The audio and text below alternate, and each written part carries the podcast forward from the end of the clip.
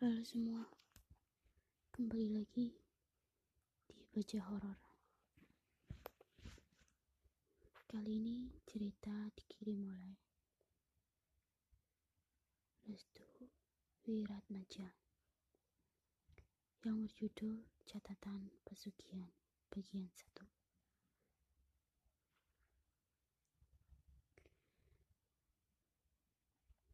Kita langsung ceritanya. Permintaan kalian saya turuti. Saya sampai berkunjung ke Pekalongan demi mendapatkan cerita ini. Mohon samarkan seluruh pribadi saya. Semua nama telah disamarkan.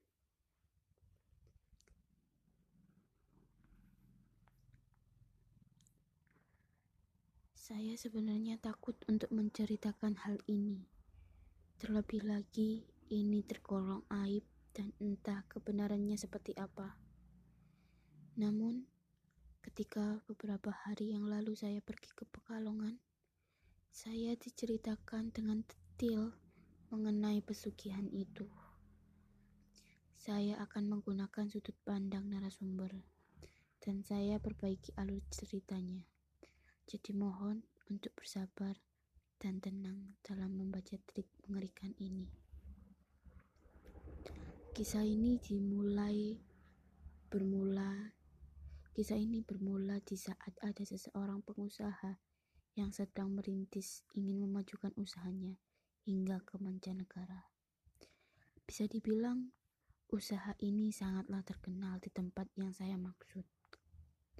Sebut saja Pak Sugeng. Dia telah beristri dan memiliki satu orang anak, sedangkan keluarga dari saudara lainnya sangatlah banyak. Bisa dikatakan ponakan dari Pak Sugeng ini jumlahnya banyak. Total ada tujuh ponakan yang dimiliki oleh Pak Sugeng dari masing-masing empat saudaranya. Masing-masing nama keluarga dari Sugeng antara lain satu anak pertama bernama Soleha, memiliki dua orang anak yaitu Reni dan Roni. Mereka kembar. Dua, anak kedua adalah Sugeng sendiri, memiliki satu orang anak bernama Warnia. Tiga, anak ketiga adalah Siti, memiliki satu orang anak bernama Dani. Empat, Anak keempat adalah Darsim. Darsim adalah cowok, memiliki dua orang anak bernama Jaja dan Wahyuni. Anak lima adalah Safari, cowok, memiliki dua orang anak bernama Raffi dan Wulan. Total ponakannya ada tujuh, dan saudara Sugeng, kakak beradik adalah empat. Sekarang saya akan menceritakan lebih dalam tentang keluarga Sugeng, keluarga yang dimaksud melakukan pesugihan.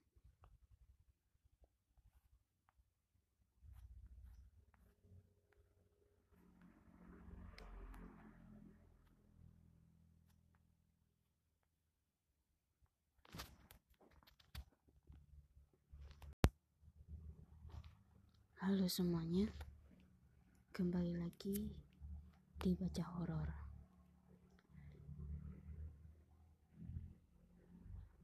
Cerita kali ini ditulis oleh This Ming yang berjudul Teror Kuntilanak Abu-abu.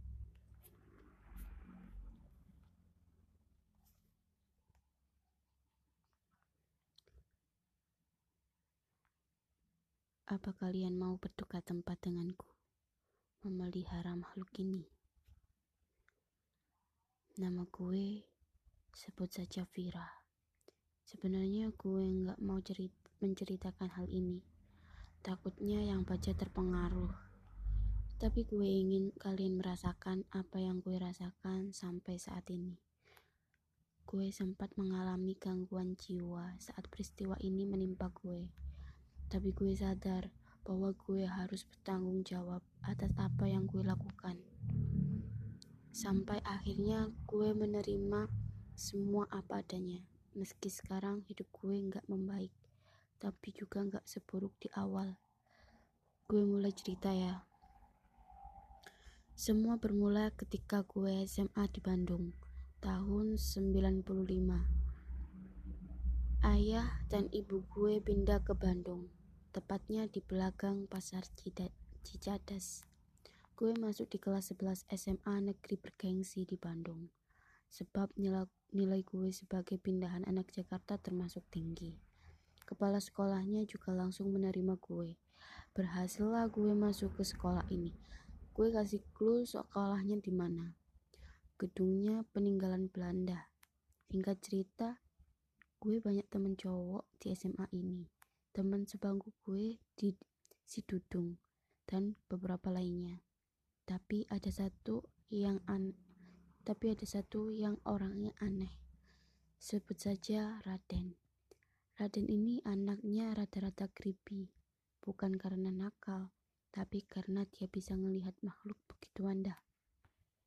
Suatu hari Kamis nggak sengaja Raden belum pulang dia masih mencatat beberapa teori yang ditulis guru fisika di papan tulis sama gue juga. Masalah di hidup gue cuma satu, teori. Benci banget. Gue lebih suka praktik. Di kelas sisa gue sama dia, tapi gue berhasil selesai duluan. Gue segera membereskan tas. Gak tahu ada angin apa gue, gue samperin dia. Dan itu salah, sebab dari situlah malapetaka dalam hidup gue dimulai. Gue samperin dia dan so akrab. Masih lama, tanya gue. Raden ngeliatin gue acuh tak acuh. Gue Vira, anak baru. Gue nyudurin tangan. Raden membalas tangan gue. Raden, kata dia dengan suara yang agak serak. Gue liatin lu suka ngobrol sendiri. Gue diceritain sama anak-anak. Katanya lu bisa ngelihat yang gaib gitu ya, Den. Gak takut lu? Tanyaku blow on banget sumpah. Ngapain juga gue itu the point begini? Kenapa lu tanya itu? Lu mau tahu? Tanyanya ke tanyanya ke gue. Gue mengangguk. Iya, gue bisa lihat makhluk halus dan sejenisnya. Jadi, gak usah kaget kalau tiba-tiba gue ngomong sendiri. Jelaskan, katanya sambil berdiri tanda mau pulang. Gimana caranya bisa lihat itu? Keturunan. Lagi-lagi gue menanyakan hal yang terlalu pribadi. Dan ini pertanyaan yang paling membuat gue menyesal seumur hidup. Kalau lo mau tahu, ikut gue, kata Raden. Ayo naik. Raden mengajak gue naik ke motornya. Wah, gue makan gue makin penasaran. Nggak ada takut-takutnya sumpah. Akhirnya gue naik ke motornya Raden. Gue mau dibawa ke mana, Den? Tanya gue. Ke rumah gue, jawabnya. Gue dan Raden sampai di rumah dia. Assalamualaikum, kata Raden kala memasuki rumahnya. Salamnya dijawab dari dalam oleh suara perempuan. Tak berapa lama pintu pintu rumah terbuka. Terlihat wanita parubaya dengan wajah pucat menyambut Raden. Lanjut. Dari mana saja kamu? Ibu sangat khawatir. Dia dari tadi bikin keributan dalam kamarmu. Ibu tak bisa apa-apa. Ibu hanya duduk di ruang tamu saja sehingga kalau ada apa-apa, Ibu bisa langsung keluar dari rumah. Ujar wanita itu yang tak lain adalah ibunya Raden. Raden hanya menghela nafas. Setelah cium tangan pada ibunya, dia mengenalkan gue. Bu, ini Vira, murid baru di sekolahku. Baru dua bulan. Vir, duduk dulu. Gue ambilin, gue ambilin air. Lu pasti haus, kata Raden. Gue menggeleng. Gak usah repot-repot, Den. Ngobrolnya di teras saja ya, Vir kata dia lagi. Aku mengiyakan. Pastikan jangan ke mana-mana. Apa pun yang terjadi tetap di teras itu, kata Raden lagi. Bicara tanpa memandang gue. Rumah Raden cukup asri dengan beberapa pohon yang ditanam di pekarangan kediamannya. Hari menjelang petang, tapi bukan sore. Sekitar waktu saat asar gitu. By the way, lama banget ngambil air doang. Gue menempar pandangan ke arah luar pagar ke arah luar pagar rumah Raden. Yang gue Yang bikin gue janggal, dia nggak punya tetangga. Di jalan ini memang banyak rumah kosong, tapi gue nggak nyangka sisi kanan kiri Raden cuma rumah tua yang udah lama banget ditinggal penghuninya. Kusam, meski bangunan masih berdiri, kurang lebih seperti ini. Sayup-sayup gue mendengar suara mik sedang dipersiapkan. Azan asar pun berkumandang. Dan azan asar pun berkumandang dari masjid yang tak terlihat oleh jarak pandang gue. Allahu Akbar, Allahu Akbar. Mendadak gue mendengar raungan dari dalam rumah Raden. Suaranya serak namun menggelegar. Persis di konser-konser musik metal. Tapi yang pasti gue tahu ini bukan suara Raden lebih ke suara perempuan. Ibunya? Astaga, kenapa ibunya Raden? Gue mematung, jantung gue berdebar kencang. Apa yang terjadi di dalam rumah? Gue semakin penasaran, tapi gue harus bisa menahan rasa itu ketimbang sesuatu terjadi sama diri gue. Orang di dalam berteriak sepanjang azan. Saat azan selesai, selesai pula teriakannya. Sumpah, aneh. Rumah itu mendadak hening. Sekitarnya juga hening, bercampur udara Bandung yang semakin dingin. Meski matahari masih ada, gue merasakan kegelapan mulai menyerap, menyergap. Mata gue awas berjaga-jaga. sekiranya ada yang aneh, gue bakal lari bodo amat. Sejam berlalu, sore makin kelihatan. Raden belum muncul-muncul, gue makin tak tenang. Ke mana nih anak? Waktu perkiraan gue menunjukkan pukul setengah lima perkiraan aja karena karena zaman dulu belum ada HP dan gue nggak pakai jam tangan sore di jalan itu lebih sepi lagi sumpah ini jalan gak ada kehidupannya sama sekali hari itu untuk pertama kalinya gue merinding namun sekarang ini gue ngerasain merinding itu kayak apa sumpah gue sudah ada di tingkat ketakutan sekarang ah gue ketuk-ketuk pintu aja coba Den Raden Raden. Pintu gue ketuk dan cuma memanggil nama dia. Gak ada sahutan. Gue ketuk lagi agak keras dan masih manggil namanya. Agak keras juga. Tetap gak ada yang menyahut, menyahut atau keluar. Akhirnya gue gak tahan. Raden, gue mau pulang. Terserah lu mau marah apa enggak sama gue yang jelas ini udah sore. Nyokap gue pasti nyariin gue, kata gue agak kenceng biar kedengaran. Masih nggak ada jawaban juga. Ah, bodo amat lah. Gue pulang dulu ya, Den. Gue pulang dulu ya, Den. Melangkah ke arah pagar rumah Raden. Gue buka pagar itu perlahan. Bunyinya, duh, kayak pagar yang gak diminyakin berabad-abad. Krek. Sumpah serem banget. Gue tutup lagi pagar itu. Gue celingak-celinguk memandangi kiri kanan. Gak ada aktivitas manusia. Gue berusaha mengingat-ingat jalur motor yang tadi diambil Raden. Cuma itu cara gue keluar dari lingkungan di sini. Gue beranjak ke arah kanan dan di sudut mata kanan pula gue menangkap sebuah gerakan. Gue nengok ke arah rumah Raden. Dari kaca depan yang ditutupi gorden tebal, ada tangan berwarna putih pucat yang menempel pada kaca dan melambai ke arah gue. Seketika Bulu kudu gue merinding. Udah jauh gue lari. Akhirnya gue menemukan keramaian. Ada pangkalan ojek, angkot, dan kendaraan lalu lalang. Gue langsung mendekati tukang ojek. Tukang ojek.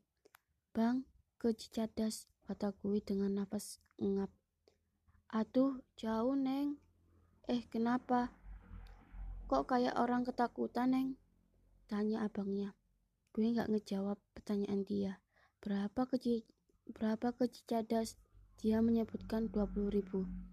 Zaman 90-an uang segitu kayak 200 ribu sekarang. Mahal banget, nggak pakai nawar. Mahal banget, nggak pakai nawar. Gue langsung bergegas naik di jok belakang.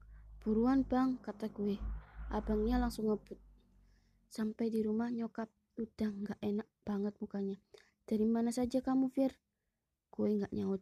Yang ingin gue lakukan hanya mandi dan langsung tidur. Gue malas mengingat peristiwa barusan yang gue alami.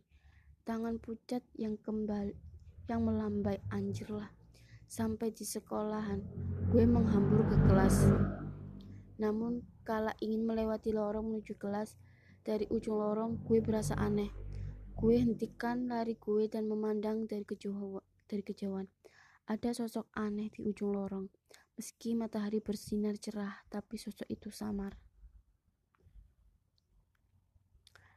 Yang bisa gue rekam, dia mengenakan gaun khas noni Belanda yang roknya mengembang, bagian rambutnya tersanggul tinggi, kepalanya jatuh ke ke arah kiri, dan tangannya ke arah depan, badannya agak membungkuk.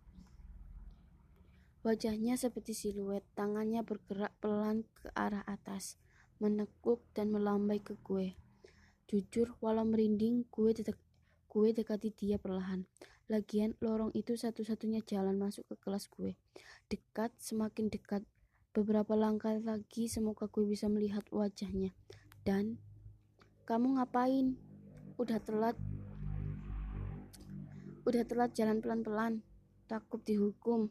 Sana masuk kelas, ujar guru BB. Pak Agus yang sumpah mengejutkan gue. Auto pandangan gue ke dia. Setelah itu gue balik menghadap arah lorong. Dan yes, wanita noni Belanda itu tidak, itu nggak ada.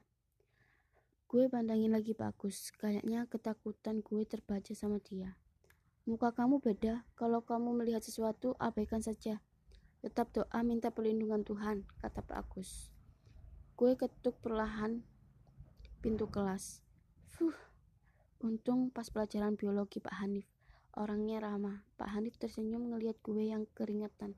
Dia persilakan gue duduk. Anak-anak pada ngeliatin gue. Dua orang, Irene dan Hani bisik-bisik sambil ngeliatin gue dengan tatapan aneh. Gue melihat ke arah bangku Raden, kosong. Ke mana ya tuh anak? Hati gue bertanya-tanya. Gue bolak-balik nengok ke, ke bangku Raden. Si Dudung, teman sebangku gue sampai merasa terganggu. Kenapa lu, Fir? Dari tadi gue lihat gelisah, kata Dudung. Si Raden ke mana? Gak paham deh, emang kenapa? Cie naksir, Dudung menggoda gue. Segala segala naksir enggak dong. Perasaan gue enggak enak aja jawab gue. Emang kenapa sih? Ada apa? Ada apaan? Kali ini Dudung ikutan serius. Tiba-tiba, itu ngapain Dudung sama Vira ngobrol? Kamu mau ngobrol? Kalau mau ngobrol keluar sana. Di sini teman-temannya pada mau belajar, kata Bu Subrika, guru BB yang lagi keliling kelas. Tenang tapi tegas. Gue dan Dudung terdiam menunduk. Langkah kaki Bu Subrika mendekati kami. Gue sama Dudung semakin dalam menunduknya. Bu Subrika meletakkan tangannya di atas meja. Gue auto memandangi tangan Bu Sub. Dan gue shock. Itu tangan yang sama. Tangan yang melambai ke arah gue lewat jendela rumah Raden. Gue langsung dongak kepala menatap wajah pemilik tangan itu. Tuhan, wajahnya Bu Subrika tapi matanya putih, kulit mukanya abu-abu. Tolong gue lah, siapa ini yang ada di hadapan gue? Gue nunduk kencang lagi. Gue pejamkan mata sambil baca doa dalam hati, berharap siapa pun yang merasuki busuk brigat segera pergi. Tak berapa lama, Vira, hei, ibu lagi bicara sama kamu. Kenapa malah merem komat kamit? Emang ibu ini setan? Gemuruh tawa seisi kelas terdengar. Gue dongak kepala lagi dan buka mata. Itu beneran Bu Subrika. Maaf Bu, kata gue. Dudung tak sikut-sikutan sama gue. Kalian berdua nanti ke ruangan ibu, kata Bu Sub agak kesal. Anjir, Dudung tepuk citat. Sampai sini gue skip. Langsung sekolah usai. Dung, lu tahu nggak Raden ke mana? Ella masih aja nanyain Raden, mana gue tahu Fir. Emang gak ada keterangan? Enggak. Dung, kita ke rumah Raden yuk. Hah? Lu tahu rumah Raden? Tahu. Dudung cuma ngasih muka bingung. Untung Dudung bawa motor. Gue juga pesan sama Dudung agar nganterin gue sampai rumah kalau urusan ke Raden udah selesai. Dudung sepakat. Selama perjalanan kami ngobrol di atas motor. Gue selama sekolah di sini, selama kenal Raden, belum pernah ke rumahnya lu malah duluan buset jujur aja dong awalnya gue penasaran kenapa dia suka teriak-teriak sendiri gue dengar dari Ismi katanya Raden bisa lihat setan Ya gue tanya, jawab gue. Lu ngapain nanya begituan, Saudah? Pamali kalau kata orang Sunda teh. Itu hal yang gak bisa dibicarakan kecuali sama yang ngerti gituan juga. Elah namanya juga penasaran ketus gue. Kata kokolot aing atau orang tua gue. Dudung mendak mendadak serius. Gue diam. Belok kanan, belok kanan dong, kata gue saat sudah hampir tiba. Lah, ini kan jalan B anjir, kok nggak ngasih tahu dari awal? Emang kenapa dong? Lah lu belum tahu. Gue menggeleng. Kenapa emang dong? Ini jalan paling angker. Warga di sini pada tahun 80-an pergi dari wilayah ini karena kuntilanak abu-abu. Serius? Gue nggak mau nyeritain gue nggak mau nyeritainnya males lagian ada beberapa part yang gue lupa apaan sih? Makin bikin penasaran lu lah. Elah. Lu beneran mau tahu? Gue ngangguk. Dudung muter balik menjauh dari jalan B mencari warung kopi terdekat. Lalu kami duduk berdua udah kayak pacaran. Dudung memesan kopi gue pesan es jeruk. Dudung mengambil sebatang rokok. Dia ngobrol dengan bahasa Sunda pada pemilik warung. Intinya nanya, apa jalan B masih angker? Pemilik warung memandang gue lalu bicara pakai bahasa Sunda. Dudung menerjemahkannya yang bikin gue merinding. Katanya udah gak ada lagi orang-orang di sana. Lu lihat setan kali. Setahu setahu dia, pemilik warung, perumahan di jalan B itu sudah lama kosong. Dijual pemiliknya belum pada laku-laku. Tapi nggak tahu juga kalau sekarang ada yang menempati. Terakhir kali dia jalan-jalan ke area asan, ke area sana. Udah kosong banget. Murah-murah rumahnya. Tapi ya itu banyak hantunya. Kuntilanak abu-abu. Kata Dudung menerjemahkannya. Gue menatap pemilik warung dengan pandangan bingung. Kuntilanak abu-abu itu apa? Seketika dia menggeleng. Ulah-ulah katanya agak kenceng. Ulah-ulah katanya agak kenceng. Jangan-jangan maksudnya jangan minta diceritain. Gue rasa dia tahu tapi dia nggak mau cerita, kata Dudung lagi. Emang kenapa sih Ella? Makin penasaran gue. Fir, yang namanya cerita kan kudu detil. Nah, detil daripada si Kunti ini nggak bisa dikasih tahu. Konon, kalau sambil lu denger, dia seperti apa wujudnya, terus lu ngebayangin, dia akan mendiami rumah lu gitu. Hah? Serius lu? Lah, emang begitu, Fir. Ini urban legend yang hampir semua orang Bandung paham. Emang lu nggak tahu? Gue menggeleng. Kan gue pindahan ya elah. Wah iya lupa. Dudung tercitat. Emang seserem apa sih kuntilanak abu-abu itu? Tanya gue ke Dudung. Elah Vira, kan udah gue bilang. Jangan diceritain detailnya gimana. Lu nggak mau kan di rumah lu ada makhluk itu dan ganggu kehidupan lu? Dudung ngegas. Gue cuma diam. Ya udah, lanjut gak nih? Tanya gue. Gue saranin gak? Tapi lu udah janji kan mau nemenin gue. Iya, kan itu cuma saran. Kalau lu mau lanjut, ayo gue temenin sampai kelar. Dudung segera menghabiskan kopinya, mumpung hari masih sekitar asar. Kami pun segera ke, jam, ke jalan B. Kami sudah masuk ke area jalan B, meski belum arah ke rumah Raden. Dudung menambahkan, sebenarnya dulu jalanan ini ramai. Jalan tembus menghindari jalan tembus menghindari kemacetan di beberapa titik di kota Bandung. Namun, seiring dengan perluasan area jalan di kota Kembang ini, jadilah jalan B mulai ditinggalkan dan akhirnya muncul urban legend soal kuntilanak abu-abu. Meski, meski urban legend, namun ada kesaksian beberapa orang yang menjadi korban. Dia tinggal di rumah yang sama dengan kita. Dia meminta makan yang yang dia inginkan. Jika tidak, satu keluarga akan tersiksa. Jika tidak dituruti keinginannya, maka nyawa keluarga tersebut terancam. Namun, kuntilanak tersebut tidak akan melenyapkan seluruh seluruh nyawa. Disisakan satu untuk menjadi kaki tangannya, agar dia bisa berpindah-pindah kepemilikan lewat cerita sosoknya. Nah, orang yang disisakan nyawa ini kalau dia mau, dia bisa cerita ke orang lain. Detil wujudnya seperti apa. Lalu, wush, pindahlah si Kunti ke rumah orang yang mendengar dan membayangkan tadi. Tapi cuma bisa dilihat oleh orang yang mendengar detil wujudnya dia. Gimana gimana? Gue nggak paham. Nih, misalnya gue ceritain sama lu wujudnya si Kunti secara detail. Dia pindah ke rumah lu. Dia cuma bisa lihat sam dia cuma bisa dilihat sama lu. Kalau lu cerita sama nyokap lu, ya nyokap lu ya nyokap lu bisa ngelihat gitu. Jelas. Jelas Dudung. Serius lu? Semudah itu? Bener. Gue pernah diceritain sih, tapi saat itu keadaan gue agak-agak ngantuk. Untung aja gue nggak inget wujudnya kayak gimana. Gue bengong. Ini benar-benar hal ganjil yang pernah gue temukan.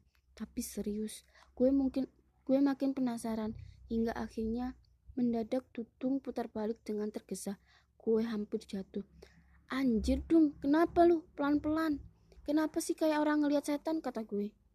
Dudu nggak ngejawab. Dia larikan motornya secepat kilat meninggalkan area jalan B. Hingga dirasa sudah aman, Dudung berhenti. Nafasnya tersekal-sekal. Kenapa woi? Cerita, kata gue. Fir, Fir, liatin di tengkuk belakang gue, di balik kerah jaket sekarang. Gertak Dudung. Gue segera melang gue segera melongok. Gue tarik kerah jaket Dudung. Ada sebuah geluk gelungan rambut kecil, hanya beberapa helai. Persis gumpalan untuk promosi cat rambut. Namun setelah diurai, gue dan Dudung langsung merinding. Panjang banget kayak bukan rambut manusia. Duh, Fir, gimana nih? Kata orang-orang kalau kejadiannya kayak gini, berarti kita udah diikutin, udah diincer. Gak usah nakutin lu, Dung. Serius, Vira, lu sama gue, kita udah diincer. Ah, bodoh amat. Gue nggak ngapa-ngapain, kata gue membela diri. Iya lu nggak ngapa-ngapain tapi keingintahuan lu gede. Dia nggak suka. Lu kenapa sih pengen banget cari tahu? Awalnya gue nggak mau cerita. Dudung maksa. Akhirnya gue ceritain pengalaman gue main ke rumah Raden. Goblok kan? Dari pas berangkat feeling gue udah nggak enak lagian elah sensia sensi banget tuh Kunti. Lah emang bangsa gituan sensi? Lah emang bangsa gituan sensi? Udah gini Fir. Gue antar lu sampai rumah keburu malam. Mending kita cari selamat aja. Saran Dudung. Kali ini gue nurut sama Dudung. Dudung pun anterin gue sampai rumah. Sebelum sebelum pulang Dudung sempat bilang hal yang bikin gue malah nggak bisa tidur kalau prediksi gue nggak salah Fir Raden pasti besok datang tapi please lu jangan ngikutin rasa penasaran lu biasa aja. Lu harus janji sama gue. Kalau dia cerita apa pun, tutup kuping lu. Gue ngerasa dia peli dia pelihara kuntilanak abu-abu. Pokoknya jangan sampai lu tahu detil wujudnya lewat cerita. Udah gitu aja. Gue nggak gue nggak ngangguk dan nggak menggeleng. Gue cuma menatap Dudung penuh kebingungan. Sebelum Dudung pulang, dia sempat bilang sama gue agar baca doa sebelum tidur. Lagi-lagi gue diam dan cuma masuk ke rumah. Sepanjang malam, mulai dari mandi, makan, belajar, dan hendak tidur, gue inget terus kata-kata Dudung. Kecemasan mulai membayangin, nge ngebayangin gue. Gimana kalau kata-kata Dudung benar? Gue mengulang-ulang perkataan Dudung sampai ketiduran. Pagi hari, buka mata. Nyokap gue udah menyibak korden di kamar gue yang persis banget menghadap timur. Nyokap ngeliat gue dengan tersenyum. Syukurlah namamu udah bangun, kamu baik-baik saja kan? Lah, kenapa nyokap gue nanya begitu ya? Lah emang kenapa mah? Nyokap duduk di samping tempat tidur gue, membelai rambut gue, lalu mengajak gue berdoa sebelum memulai hari. Nyokap dan bokap gue taat beragama. Gue, gue dibesarkan dalam lingkungan yang taat pada aturan Tuhan. Tapi namanya anak muda, Kadang gue lupa ibadah, kadang gue lalai, entahlah. Tapi tetap aja kalau ada apa-apa gue manggil Tuhan, bukan yang lain. Semalam kamu berteriak-teriak seperti ketakutan. Mama, papa, sama adik sampai terbangun, ucap nyokap. Kamu tidak bisa dibangunkan, padahal mama udah guncang-guncang tubuh kamu. Papa baca Papa baca ayat kursi, Papa minumin kamu air putih baca bacaan ayat kursi. Baru kamu tenang. Kamu mimpi apa? Tanya nyokap. Gue memandangi wajah nyokap. Wajah yang teduh. Gue mau cerita tapi pasti gue telat karena gue anaknya detil. Gue cuma tersenyum mandangin nyokap. Nggak apa-apa mah, nggak inget juga mimpi apaan. Kata gue sambil posisi duduk, tapi emang gue nggak inget. Bla bla bla, kelar ini itu, dan waktunya gue berangkat. Gue cium tangan mama. Entah kenapa gue nggak mau ngelepas tangan nyokap gue. Namun memandang, nah, mama memandang gue penuh keanehan. Kenapa kamu Vira? Nggak apa-apa mah. Jawab gue. Tunggu sebentar. Mama kembali ke dalam rumah. Dia mengambil air milik papa yang ada di botol dan dibacain. Gak tahu apa apa ada tuh. Bismillah ya nak, kata mama. Ya, udah Vira berangkat ya ma. Gue melihat wajah nyokap, ada kecemasan di sana. Yang gak bisa gue gambarkan seperti apa. Tiba di sekolah. Murid masih pada ramai menunggu bel masuk. Dudung nongkrong dengan cowok-cowok kelas gue di dekat pagar sampai sekolah. Gue segera nyamperin Dudung. Udah ngeliat si Raden? Tanya gue ke Dudung pel ke Dudung pelan. Belum Fir, jawab Dudung. Ya udah, gue ke, gue ke kelas duluan. Kelas gue sepi banget, tapi tas anak-anak sudah ada di bangkunya masing-masing. Semua sudah pada di luar kelas karena pelajaran pertama memang olahraga dan dilanjutkan dengan kesenian. Gue naruh tas, lalu duduk sejenak mengeluarkan baju olahraga. Mendadak gue mendengar nafas seseorang dari arah belakang. Jantung gue langsung gak karuan detaknya. Bulu kuduk gue naik. Gue segera membalikan badan. Ada Raden. Dia masuk lewat mana? Tadi sepi sumpah. Gue sentak langsung berdiri dan hendak lari. Tapi setelah berada dekat bangku guru, gue menoleh lagi. Raden memandangi gue kayak ingin nangis. Lu datang dari mana tadi? Lu orang kan? Lu siapa? Mana Raden? Gaya gue udah kayak di film horor-horor. Ini gue Raden Fir, tapi kepala gue berat, makanya gue tiduran.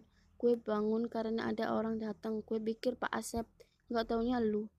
Mendengar keterangan Raden, hati gue bisa menerima. Ada kejujuran di matanya. Gue mendekat tapi tetap ambil jarak. Ke mana lu kemarin? Tanya gue penuh selidik. Gue sakit, Fir. Nyokap gue juga sakit nggak ada yang bisa ke sekolahanku untuk ngasih tahu guru-guru gue sakit karena Raden gak Raden gak melanjutkan ucapannya. Karena apa? Serius dalam hati gue meng mengutuk kenapa gue harus bertanya ini? Bodoh sekali.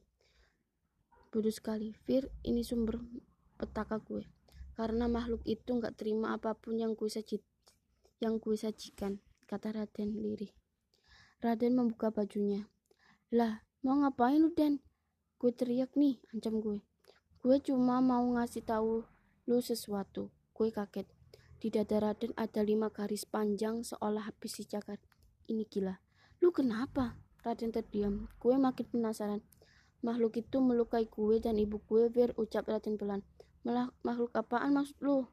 Macan, serigala, apa?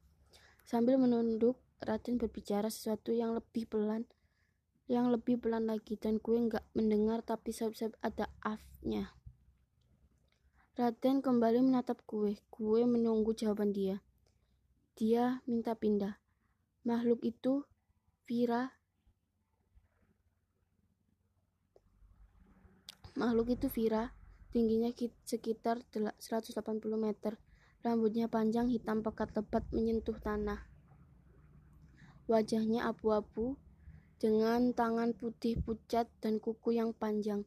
Dia bertelinga runcing di sebelah kiri dan daun telinga kanan tidak ada sebab dipenggal.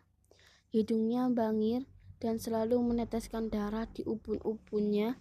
Ada lubang paku sedalam 10 cm. Tangan kirinya ada jari yang terpotong. Matanya putih dan sudut ke atas memanjang. Dan ini yang terakhir, bibirnya detail kuncinya jangan sampai dipikirkan ya Ted bunyi lonceng sekolah gue yang lama dan mem dan memekakkan telinga membuat suara Raden tenggelam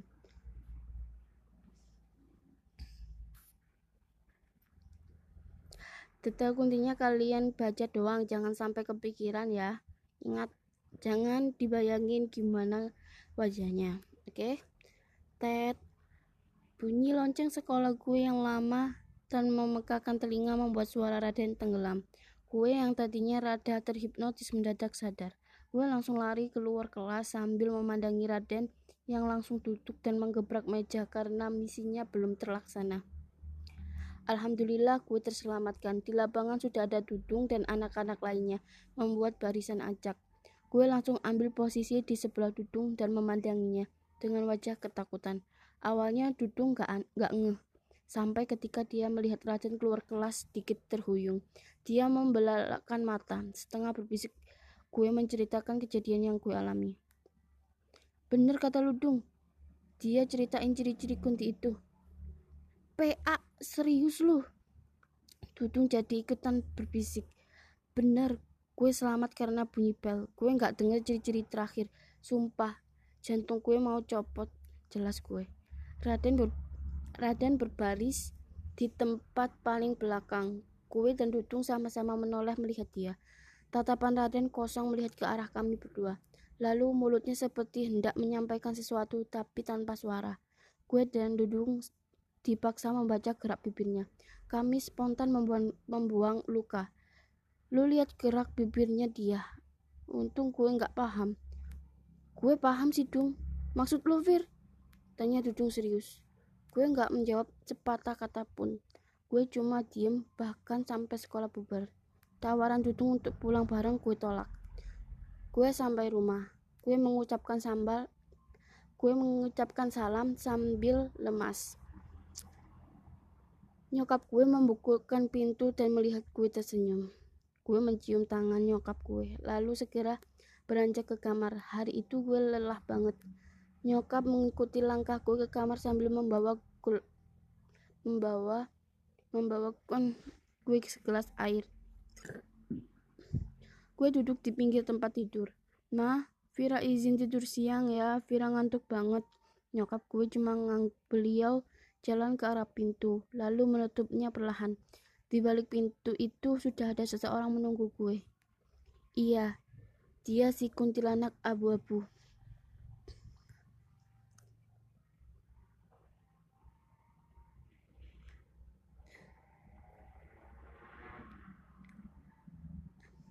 N. Vira masih mencari pengganti dan penerus salah satu urban legend kota kembang tersebut. Jadi ku, jadi detail kuntil kuntinya kayak gimana jangan dipikirin. Terima kasih yang udah mau baca dari atas sampai bawah.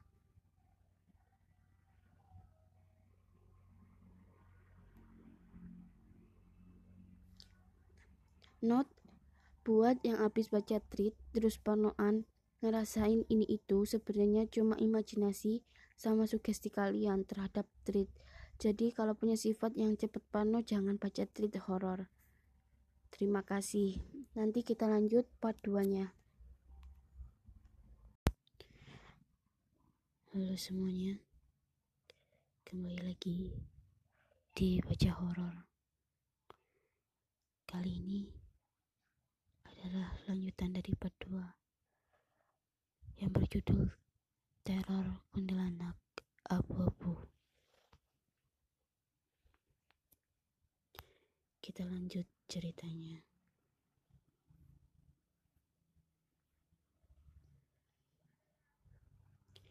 Dia menatap gue dengan senyum sinisnya, seperti memberi pertanda bahwa gue bakal jadi korban selanjutnya setelah Raden.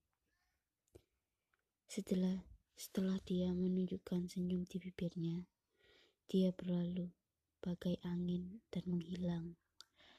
Gue hanya terpaku tanpa bisa berteriak. Sekujur tubuh gue pun penuh keringat. Di siang itu, gue belum berniat untuk memberitahu hal tersebut ke nyokap. Gue takut nyokap gue khawatir karena itu juga kesalahan gue sendiri.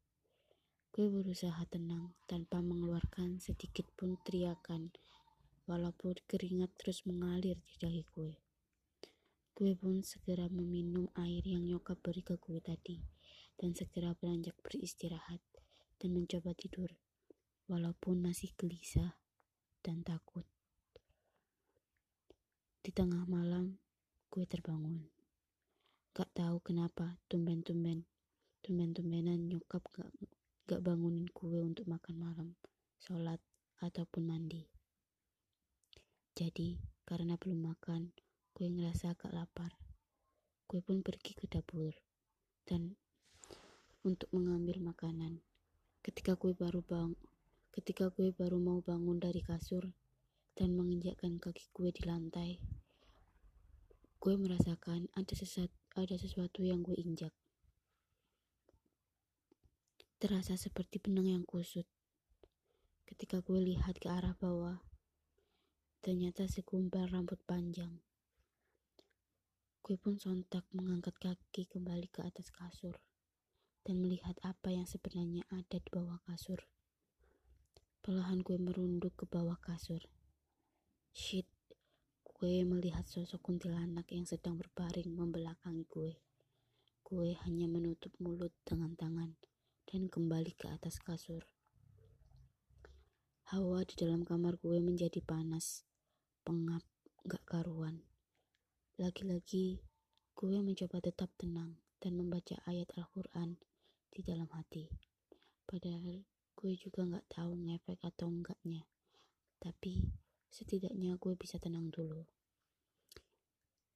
Gue kembali mencoba melihat ke bawah kasur dan sosok itu udah gak ada. Gue ngelus dada dan merasa jauh lebih tenang. Gue pun keluar dari kamar dan melangkah pergi ke dapur untuk mengambil makanan dan minuman. Di dalam ruangan dapur, gue mendapatkan sebuah kejadian yang membuat bulu kuduk gue berdiri. Piring yang mau gue gunain buat makan tiba-tiba bergeser sendiri kayak ada yang ngegeserin gitu. Gue kaget, tapi gue hanya memperhatikan kejadian itu sambil membaca ayat kursi.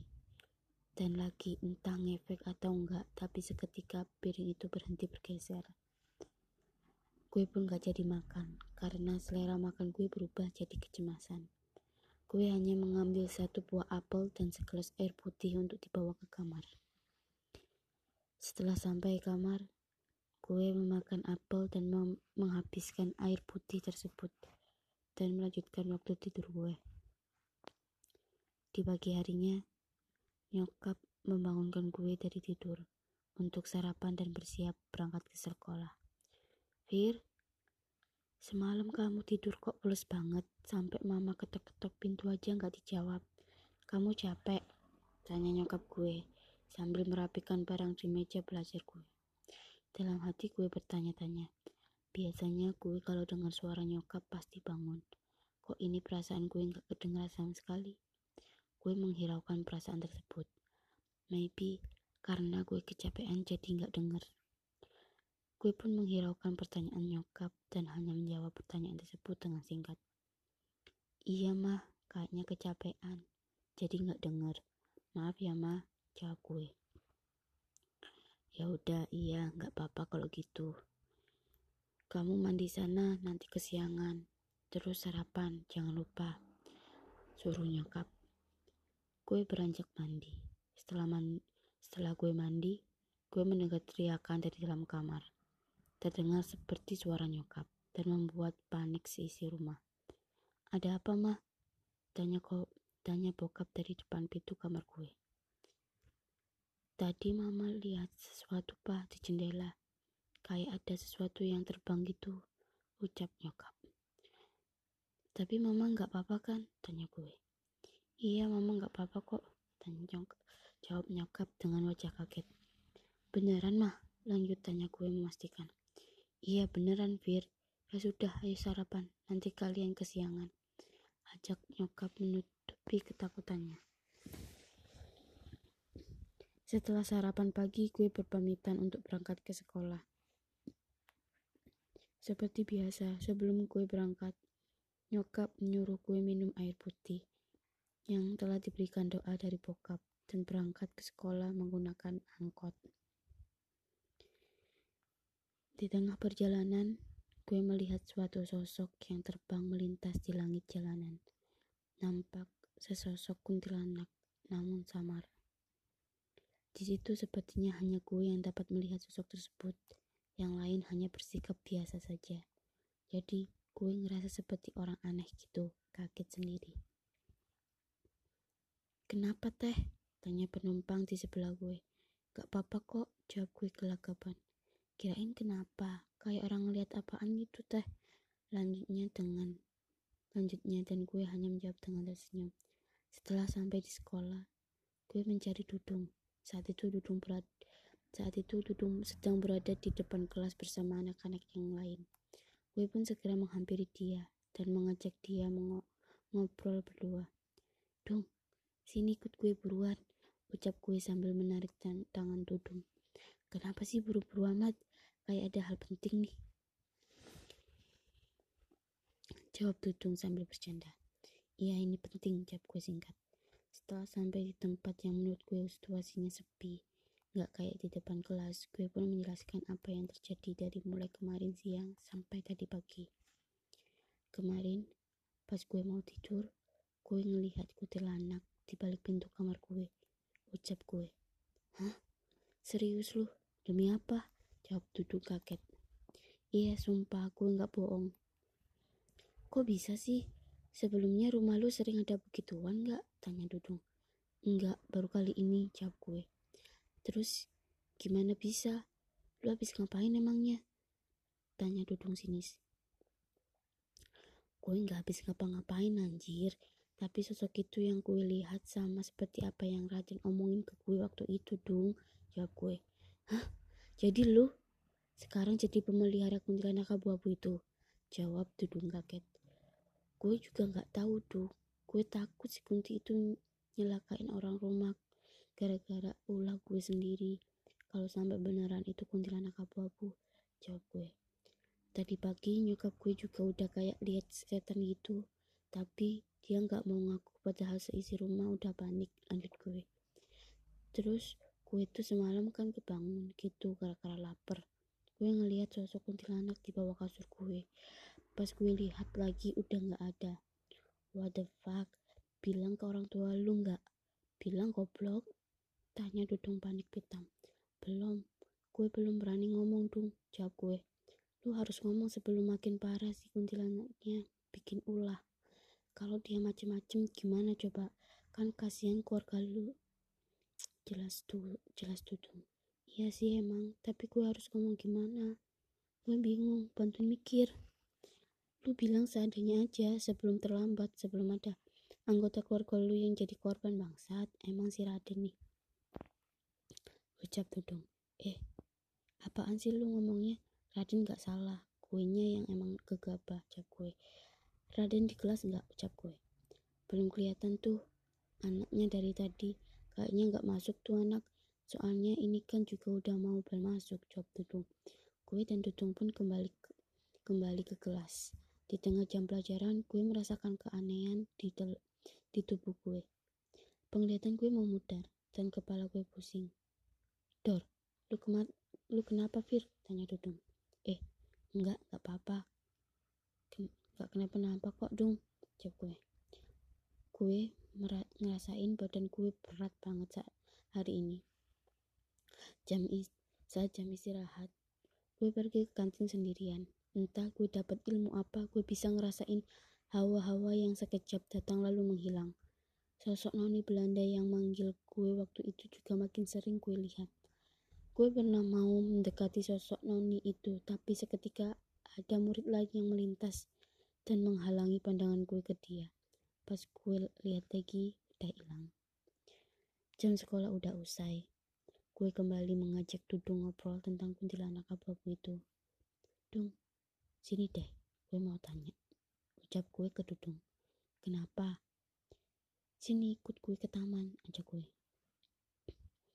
Setelah sampai taman, gue pun bertanya, Dung, kata lu waktu itu, kuntilanak abu-abu pasti minta sesuatu kan? Tanya gue. Iya, jawab Dudung singkat. Yang dimaksud sesuatu itu apaan aja? Tanya gue. Gue pernah dengar dari yang pernah ngalamin juga. Katanya si Kunti itu minta yang aneh, minta yang aneh-aneh gitu, jawab Dudung. Aneh-aneh apaan dong? Kasih tahu gue. Seingat gue itu, Seingat gue itu Kunti minta darah ayam cemani atau ayam hitam. Kalau nggak dapet ya lu disiksa sama dia. Jawab Dudung. Anjir. Terus apa lagi dong? ada lagi pokoknya macem-macem yang buat persembahan ke setan kayak menyan gitu jawab Dudung sialan. Gila lu. Jawab gue. Lu tahu isi menyan itu apa aja? Apel Fuji apel hijau apel merah sama apel mana lagi? Terus pisang mas dan kopi hitam pekat. Manis sama pahit plus darah ayam cemani tadi itu jelas Dudung Terus gue harus nyari di mana kalau dia mintanya di tengah malam tuh? Tanya gue mulai panik. Mana gue tahu lah. Lu mau balik gak? Udah mau sore nih, gue mau ngerjain tugas. Kalau mau balik bareng gue ayo, cap Dudung. Gak deh dong, lu duluan aja, jawab gue. Dudung pun pulang ninggalin gue sendirian di taman sekolah. Saat Dudung pulang, gue belum berniat pulang. Gue masih mikir gimana kalau kuntilanak gitu minta apa yang dibilang Dudung tadi. Gue gak habis pikir bisa sampai begini. Gak lama gue balik menggunakan angkot.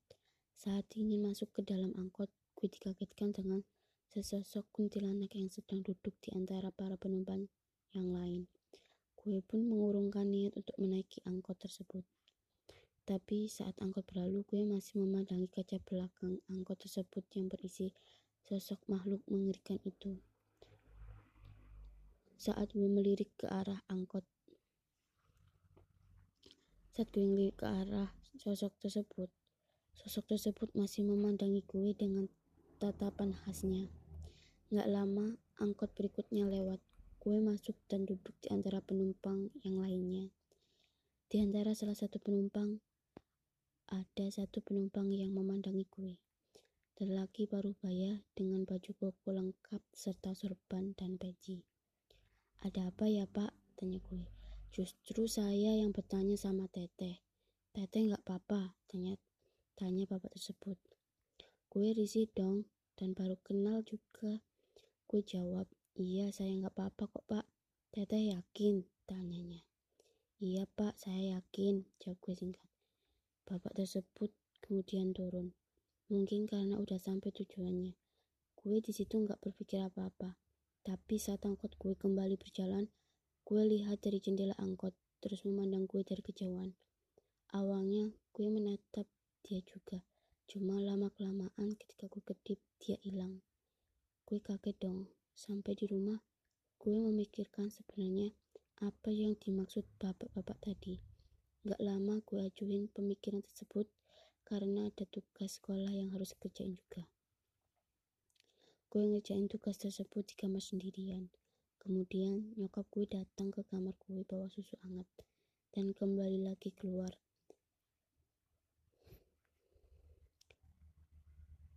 Dan kembali keluar lagi. Kemudian gue minum susu yang dibawakan nyokap setelah selesai gue letakin gue letakin lagi di atas meja belajar. Gak lama, ada yang ngetuk pintu gue dengan memanggil nama gue. Suara nyokap. Gue mikir, Kenapa tadi nggak sekalian, nggak sekalian kan? Iya, kenapa mah? Tanya gue. Ini mama bawain roti sama susu hangat buat ganjel perut sama ngerjain tugas. Jawab nyokap dari balik pintu. Anjir, gue kaget dong. Tadi bukannya udah. Gue tanya ke mama. Tadi bukannya udah mah? Tanya gue. Gue melirik ke atas meja belajar. Gelas yang tadi berisi susu pun hilang. Padahal Rasa yang gue minum barusan itu bener-bener rasa susu. Udah dari mana? Ini baru mama buatin kok. Jawab nyokap sambil menger mengerutkan dahi. Ya udah mah, sini mah, jawab gue. Nyokap nyokap pun melangkah masuk dan memberi gue sepotong roti beserta susu hangatnya. Dengan melontarkan sebuah pertanyaan yang membuat gue bingung. Fir, mama mau tanya sama kamu. Iya mah, tanya aja, jawab gue. Kamu akhir-akhir ini gak ngelakuin hal aneh apa-apa kan? Tanya nyokap. Hal aneh apa mah? Tanya gue balik. Hal-hal yang imbasnya gak baik buat diri kamu atau apa pun itu. Jelas nyokap. Enggak kok mah. Emangnya kenapa mah? Beneran Fir. Gak apa-apa kok, mama cuma tanya aja. Kalau nggak ngapa-ngapain ya sudah, jawab nyokap dengan mengangkat kedua alisnya. Kemudian nyokap keluar dari kamar gue setelah dia menanyakan hal tersebut. Gue mulai bertanya-tanya, Tadi sebelum nyokap masuk yang bawain kue susu hangat itu sebenarnya siapa? Dan terus gelas susu di atas meja itu kenapa bisa hilang dengan sendirinya? Jadi tadi yang gue minum itu apa? Ya Tuhan, gue di situ bingung, takut, panik, pokoknya nggak jelas. Gue takut kalau yang masuk itu manifest dari si kuntilan si kuntilanak abu-abu gimana gue cuma bisa berdoa dan mulai kembali menjalankan sholat wajib siapa tahu bisa buat dia cerah dan pergi dari rumah gue setelah sholat gue melanjutkan tugas sekolah gue yang sempat terhenti tadi di tengah gue ngerjain tugas tinta pulpen yang gue gunakan mulai putus-putus Nama kelamaan berubah menjadi tinta berwarna merah merah darah Gue kaget. Gue coba coret-coret di kertas yang lain. Tinta berubah ke warna hitam lagi. Aneh, sial.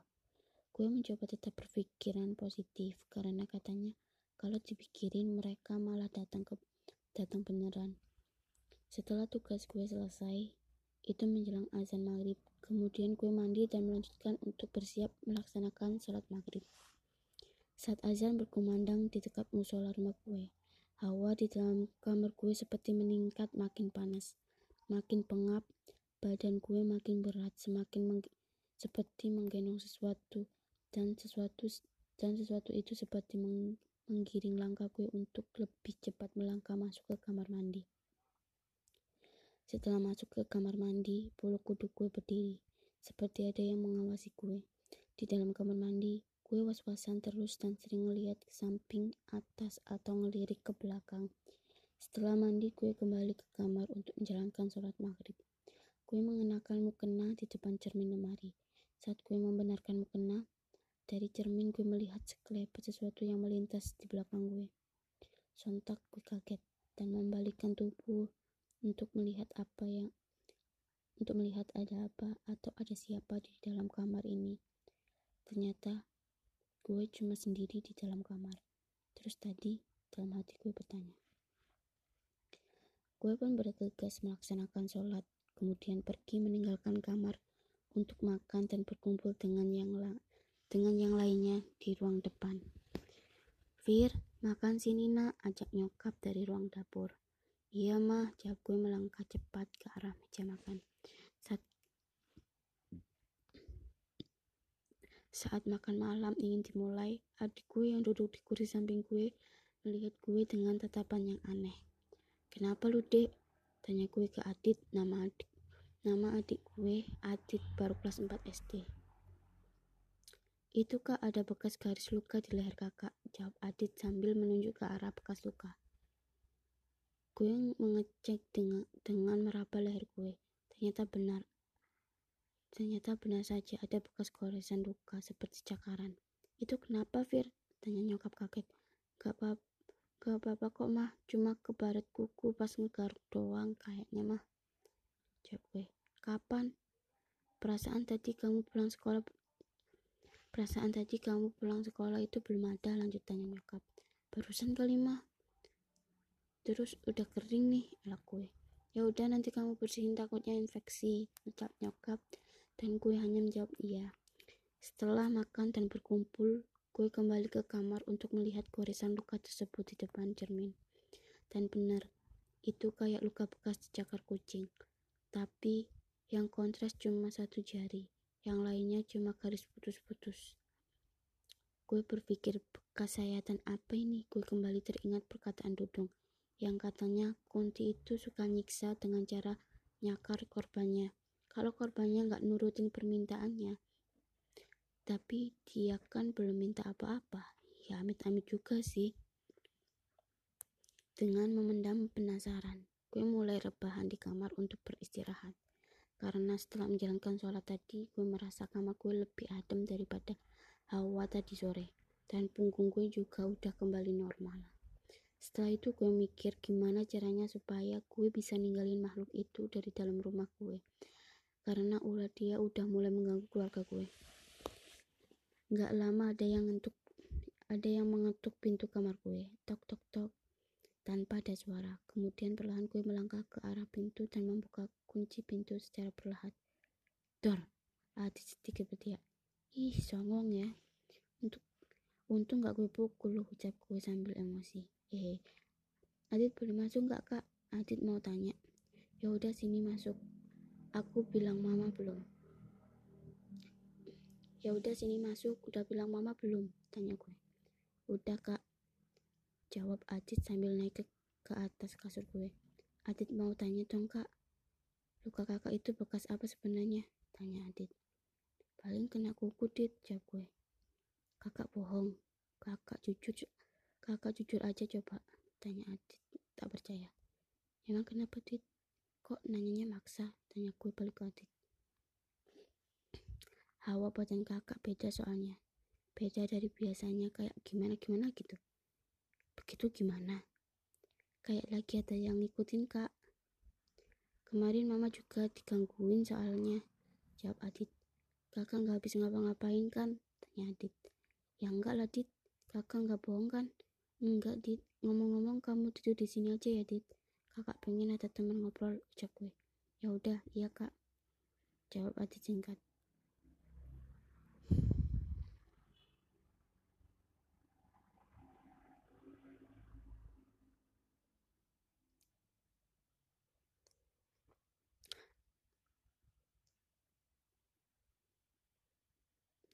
Astaga beko, abis ngomong ngajak adik tidur bareng gue malam itu gue langsung menyesal karena kepikiran takut Adit dia bapain juga sama si Kunti.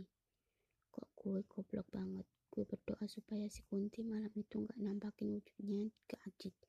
Yang gue takutin juga Adit ngomong ke nyokap dan bong dan kebongkar semua apa yang lagi gue rahasiain selama ini. Padahal gue berniat menyelesaikan semuanya sendiri gue panik tapi nggak berani buat ngebatalin itu. Takut dia curiga juga dan pasti ujung-ujungnya laporan juga ke nyokap. Kak Adi tidur di pojok ya dekat jendela supaya bisa lihat suasana luar. Pinta Adit sambil membenahi bantal tidurnya. Kamu yakin Dit? Emang kamu gak takut? Tanya gue. Adit cuma takut sama Allah dan orang tua kak Adit ya udah kalau kamu berani mah Adit pun sempat menutup matanya setelah melihat keluar jendela kamar. Kamu kenapa, Dit? Itu kok tadi ada perempuan di pinggir jalan, dia melihat Adit. Lalu dia tersenyum, tapi seram. Dalam hati gue berkata, kok dia bisa tahu kan dia belum dengar gimana fisik si sosok kunti itu. Gue tenangin dia. Gak apa-apa kok, Dit. Adit udah biasa. Gak apa-apa kok kak, Adit udah biasa. Lah, gue kaget setelah dia berkata seperti itu. Udah biasa gimana, Dit? Eh, nggak jadi kak, bukan apa-apa kok. Ih, kamu gimana sih? Ngomong nggak? Gak apa-apa kak. Gak jadi. Udah. Adit tidur duluan ya kak. Kakak buruan nyusul. Jangan tidur malam-malam besok sekolah. Adit pun tidur, tapi gue masih memikirkan apa yang dibilangin Adit barusan. Gak mungkin dia bisa lihat kalau dia belum dengar ceritanya. Apa anak indigo? Tapi sejak kapan? Tapi gak mungkin dia indigo. Gue, pun mulai menghiraukan hal tersebut dan menyusul adikku nanti ke kasur untuk tidur. Di tengah gue mencoba meramin mata. Seketika wajah kuntilanak abu-abu tersebut kembali terbayang di pikiran gue. Sialan, pikiran gue kembali ke karuan. Gue terjaga sampai tengah malam. Di saat gue terjaga, gue mendengar suara perempuan tertawa, tapi suaranya terdengar jauh. Gue keinget kata nenek gue. Katanya, kalau ada suara ketawa perempuan, kalau dengan suara perempuan itu terasa dekat, berarti dia sedang berada jauh dengan kita. Begitu juga sebaliknya. Berarti kan kalau terdengar suaranya jauh, dia dekat. Bulu kuduk gue berdiri. Keringat dingin sedikit demi sedikit keluar dari tubuh gue. Segera pun menutup telinga serta wajah gue dengan bantal. Tapi bantal yang gue kenakan terasa berat, seperti sedang ada yang menduduki. Di posisi itu gue mencoba untuk tidak mengeluarkan suara, agar Adit gak kebangun juga. Gue menahan dengan do dengan dorongan apa yang ada di atas bantal tersebut. Semakin gue melawan dorongan, semakin kuat dan lama-kelamaan semakin berat untuk gue bernafas pun sulit.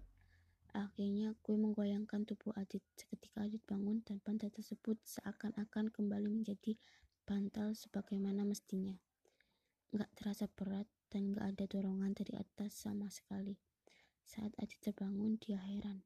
Kenapa gue termekap-mekap? Kenapa sih kak? Kakak kok belum tidur? Ini kan udah malam. Adit kasih tahu mama nih.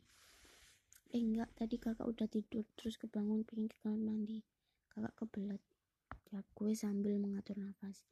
Ya udahlah kak, sana ke kamar mandi. Masa iya harus Adit antar? Ya enggak, tadi cuma kesentuh doang. Kakak sendiri juga berani kok. Gue pun segera keluar kamar dan pergi sendirian ke kamar mandi. Suasana rumah hampir gelap gulita. Karena setiap malam, nyokap pasti hampir matiin semua lampu rumah. Kecuali jalan lalu lalang di dalam rumah. Langkah demi langkah, gue ditemani kesunyian rumah. Karena nyokap dan bokap juga udah tidur. Sesampainya gue di depan ruang kamar, sesampainya gue di depan ruang makan, gue gue mendengar suara piring yang dipukul-pukul dengan kuku. Tuk tuk tuk. Tapi gue nggak tahu persis piring mana yang bunyinya. Piring mana yang bunyi. Gue langsung lari ke kamar mandi. Setelah sampai di depan kamar mandi, gue menemukan kamar mandi terkunci dari dalam. Gue ketuk-ketuk pintu kamar mandi. Gak ada jawaban sama sekali dari dalam. Gue ketuk makin keras. Gak lama, nyokap datang. Mungkin gara-gara kegaduhan gue ngetuk pintu kamar mandi sampai dia kebangun. Nyokap bertanya, kamu ngapain Fir malam-malam? Ini mah kamar mandi terkunci dari dalam, tapi di dalam gak ada orang. Ketika nyokap mencoba membuka pintu kamar mandi tersebut, dan bisa dibuka dong. Kayak gak terkunci sama sekali, padahal berkali-kali dicoba juga gak bisa karena terkunci. Nyokap kembali bertanya, kamu akhir-akhir ini kok aneh, kenapa? Gak apa-apa kok, mah. Perasaan mama aja kali. Enggak, kamu beda. Coba kamu cerita, sejak kapan kamu jadi tetep gini sama mama? Aku serius, mah, gak apa-apa. Sebentar, mah, Fira kebelet. Ya laku lalu masuk ke kamar mandi. Di saat gue keluar kamar mandi, nyokap masih berada di depan pintu kamar mandi. Hanya dengan menatap gue tanpa melontarkan sepatah kata pun. Gue hanya memandangnya sesaat dan berucap, Aku ke kamar dulu, mah.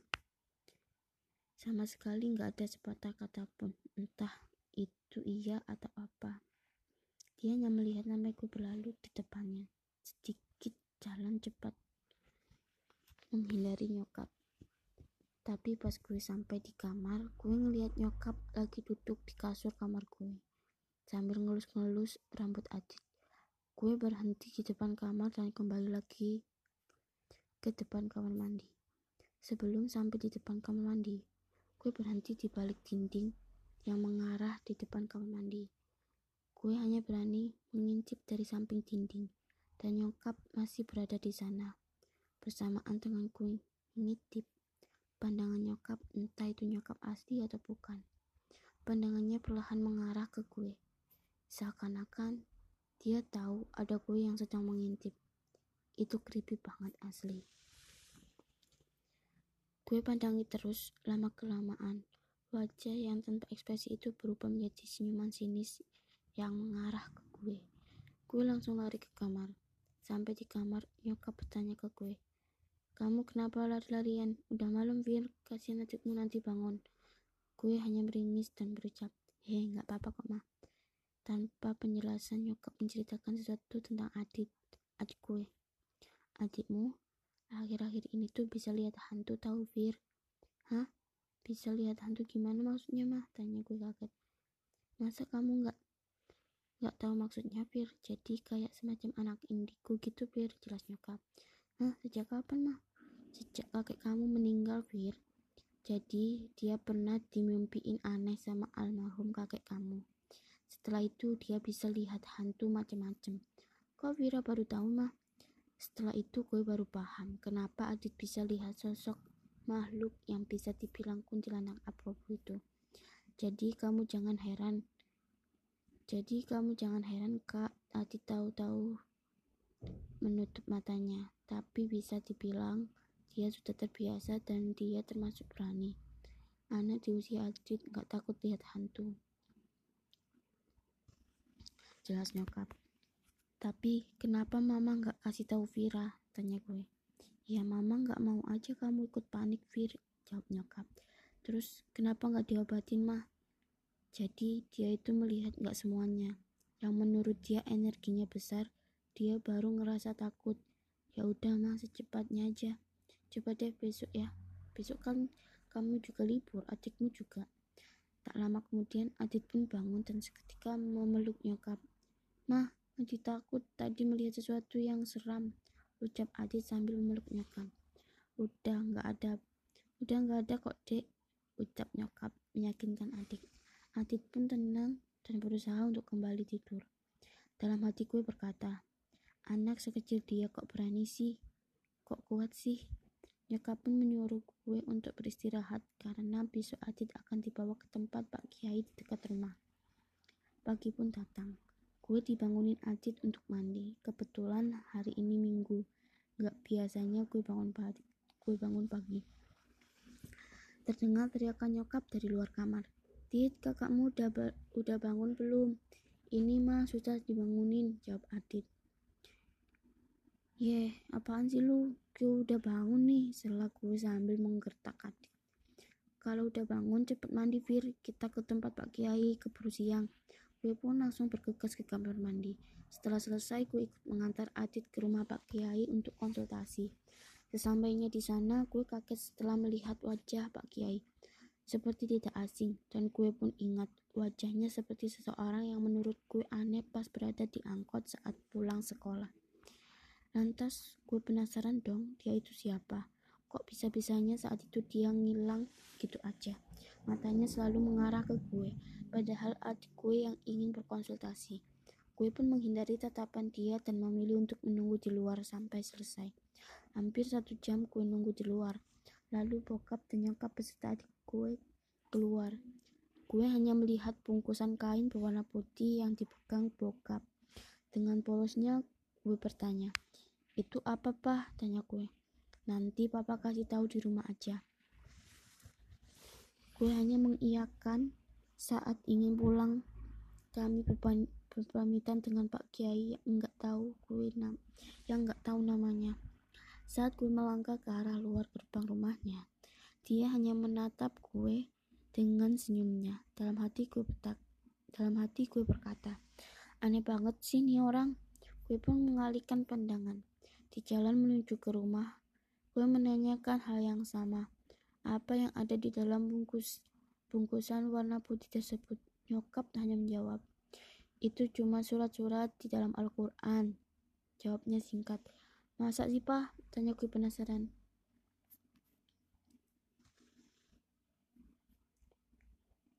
Iya katanya. Pak Kiai tadi namanya siapa pak? Siapa pak? Lanjut tanya gue. Nyokap yang sedari tadi nyimak obrolan gue menjawab pertanyaan gue. Namanya Pak Rahmat. Beliau diberi, dipercaya sebagai sesepuh di sini, Pin. Tadi kenapa kamu gak ikut masuk? Tanyanya. Gak apa-apa mah. Malu aja belum kenal, jawab gue. Dit, tadi kamu diapain aja? Pasti disembur ya? Lanjut tanya gue kepada Adit yang sedang melihat sekeliling dari kaca mobil. Adit cuma dikasih minum air putih yang udah dido yang udah didoain dia jawab Ayu dingin. Cuma itu doang. Lanjut tanya gue kepada Adit. Adit hanya mengangguk dengan pandangan keluar jendela mobil. Gue pun kemudian diam. Gue ngerasa ada yang berubah dari Adit. Sesampainya di rumah, gue langsung menuju kamar karena nyokap langsung bersiap-siap untuk masak pagi. Rajin banget emang mama satu ini. Ya udah gue bang, gue bantu nyokap sebisa gue di tengah perlombaan. Fir, raikonya habis ya. Mama mama lupa beli. Beli dulu sana nak, ucap nyokap. Sambil meraba-raba bumbu apa yang sekiranya kurang. Gue pun menuruti apa yang diperintahkan nyokap. Gue menuju, gue menuju warung dengan sepeda dan membawa selembar kertas bertuliskan bumbu-bumbu yang dibutuhkan di tengah di tengah perjalanan. Sepeda yang gue gunakan rantainya lumpur dan dan lepas dari gearnya. Bingung karena trouble seperti ini jarang terjadi di sepeda gue. Warung yang gue tuju masih lumayan jauh dan sekitar kue hanya persawahan. Di sudut sawah hanya terdengar suara pohon bambu yang saling ber, beradu bertiup angin. Tapi kondisi angin di sekitar kue lumayan tenang. Entahlah, kue menghiraukan hal tersebut. Gak lama, kenapa dek sepedanya? Ucap pria baru baya turun dari motor tuanya, Pak Kiai Rahmat. Gue kaget dia datang dari mana. Perasaan gue dari tadi nggak ada suara motor mendekat. Ini pak rantainya lepas. Ucap gue sambil terpaku setengah gemetar. Bapak datang dari mana? Lanjut gue ser seraya melihat jejak roda motornya. Tadi lagi jalan-jalan, cari angin, terus lihat ada orang yang sedang kesulitan. Ya sudah, bapak ke sini, ternyata kamu. Jawab Pak Kiai sambil menunjuk arahnya datang dan arah yang ditunjuknya tidak menilas jejak roda motor tuanya. Ya udah sini coba bapak bantu ucapnya seraya jongkok dan meraih rantai yang sedang gue pegang. Jangan pak kotor nanti, jaga gue. Padahal dalam hati gue berkata akhirnya ada yang bisa bantu. Kadang perkataan wanita memang bertolak belakang pada apa yang dia pikirkan. Adik sedang dalam marah Ade sedang dalam marah bahaya ya? Tanya Pak Kiai sambil membenarkan lantai sepeda gue. Maksud Bapak, gue balik bertanya. Kenapa dia bisa tahu apa yang sedang terjadi sama gue? Iya, semua itu karena kecerobohan adik sendiri. Jawabnya seraya berdiri dan melihat ke arahku sambil tersenyum. Maaf pak, saya nggak ngerti. Jawab gue sambil mendorong standar sepeda dengan kaki. Terima kasih Pak atas bantuannya. Maaf Pak, saya duluan sedang buru-buru. Sekali lagi terima kasih. Lanjut gue seraya mendorong stang sepeda dan melanjutkan perjalanan gue menuju warung. Sekitar setelah beberapa meter gue melaju. Gue menoleh kembali ke belakang. Ia udah nggak ada. Siapa sih dia? Kenapa dia bisa tahu? Terus kenapa dia bisa datang secara tiba-tiba? Bilang tiba-tiba. Siapa dia ya Tuhan? Saat itu, cuma pertanyaan itu yang menemani kue sampai kembali ke rumah. Kok lama Fir? Kenapa? Tanya nyokap. Iya mah tadi rantainya lepas jawab kue. Setelah memberikan bumbu yang dipesan nyokap, kue, lang kue lanjut membantu nyokap. Dengan lihainya tangan nyokap menumis masakan di hadapannya. Nyokap bertanya tentang hal yang kue sesali sampai saat itu. Fir, gimana kamu suka sekolah di sana? Nyaman gak? Asik nggak teman sekelas kamu? Kenapa gue menyesal? Iya jelas, semua malapetaka ini berawal dari gue pindah sekolah. Iya suka kok mah, nyaman juga kok, dan asik juga jawab gue yang tak ingin menyakiti hati nyokap. Oh iya, selama di sini cerita apa aja yang udah kamu dapat dari teman kamu? Lanjut nyokap. Kuntilanak abu-abu mah, spontan jawab gue tanpa berpikir. Hah? Jawab nyokap kaget terpaku dan menghentikan gerak tangannya yang sedang menumis. Eh, enggak, mah. Maksud aku cerita rakyat di sini, mah. Jawab gue terbata-bata dalam hati, menyesal dengan kebodohan diri sendiri. Eh, mah. Tadi kok Adit lama padahal cuma dikasih doa, tanya gue mengalihkan pembicaraan. Tanya adikmu. Tanya adik kamu aja sana sekarang. Lagi pula ini juga udah mau selesai, jawab nyokap. Gue pun, gue pun lekas ke tempat di mana Adit berada. Di atas kasur Adit sedang tertidur pulas. Tapi saat itu yang gue kagetkan adalah kuntilanak tersebut sedang mengelus rambut adik gue. Iya, Adit. Hah? Jeritan kecil gue, seraya menutup mulut. Hush, semacam suara jubah yang dikipas dan dia menghilang. Tak lama Adit pun terbangun. Entah karena dia mendengar cerita gue atau dia mendengar suara perginya si kuntil anak sialan tersebut. Kalau main, jangan teriak-teriak nak, seru nyokap dari dapur. Iya mah, jawab gue. Kakak kenapa? Tanya Adit. Ternyata dia terbangun karena mendengar suara cerita kecil gue. Padahal suara kuntilanak sialan itu lebih keras dibanding teriakan gue saat itu. Enggak, enggak apa-apa. Tapi Gue shock setelah melihat kejadian tersebut. Kakak ngapain di situ? Tanya Adit seraya mulai membangun, membangunkan tubuh kecilnya. Kamu tidur di kamar aja yuk, kakak temenin cepet, ucap gue. Adit menuruti perkataan gue. Kami pun menuju kamar gue. Saat di kamar gue, Adit kembali bertanya, Emang kenapa kak? Tanya Adit. Nggak kenapa-kenapa, kakak cuma pengen ditemani. Jawab gue sambil mengambil buku novel di bacaan kamar gue. Kok tadi kakak kayak kaget gitu? Kenapa? Lagi tanya Adit. Nggak kenapa-kenapa, udah sih. Tadi kan tadi, biarin aja, jawab gue seraya duduk di kursi meja belajar. Dari cermin kecil di sisi pojok meja belajar, gue melihat Adit mulai berbaring di atas kasur. Kamu tidur lagi aja kalau kamu masih ngantuk, ucap gue sambil melihat cermin. Tak lama Adit kembali tidur dan gue mulai berpikir sendiri tentang kejadian yang terjadi barusan.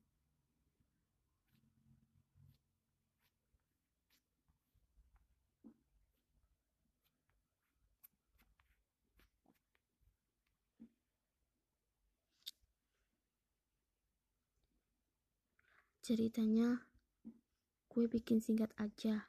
Besok ya, scan apa aja yang mulai diminta si kuntilanak sialan itu. Iya sih, ini versi naskah. Udah segitu aja part Terima kasih.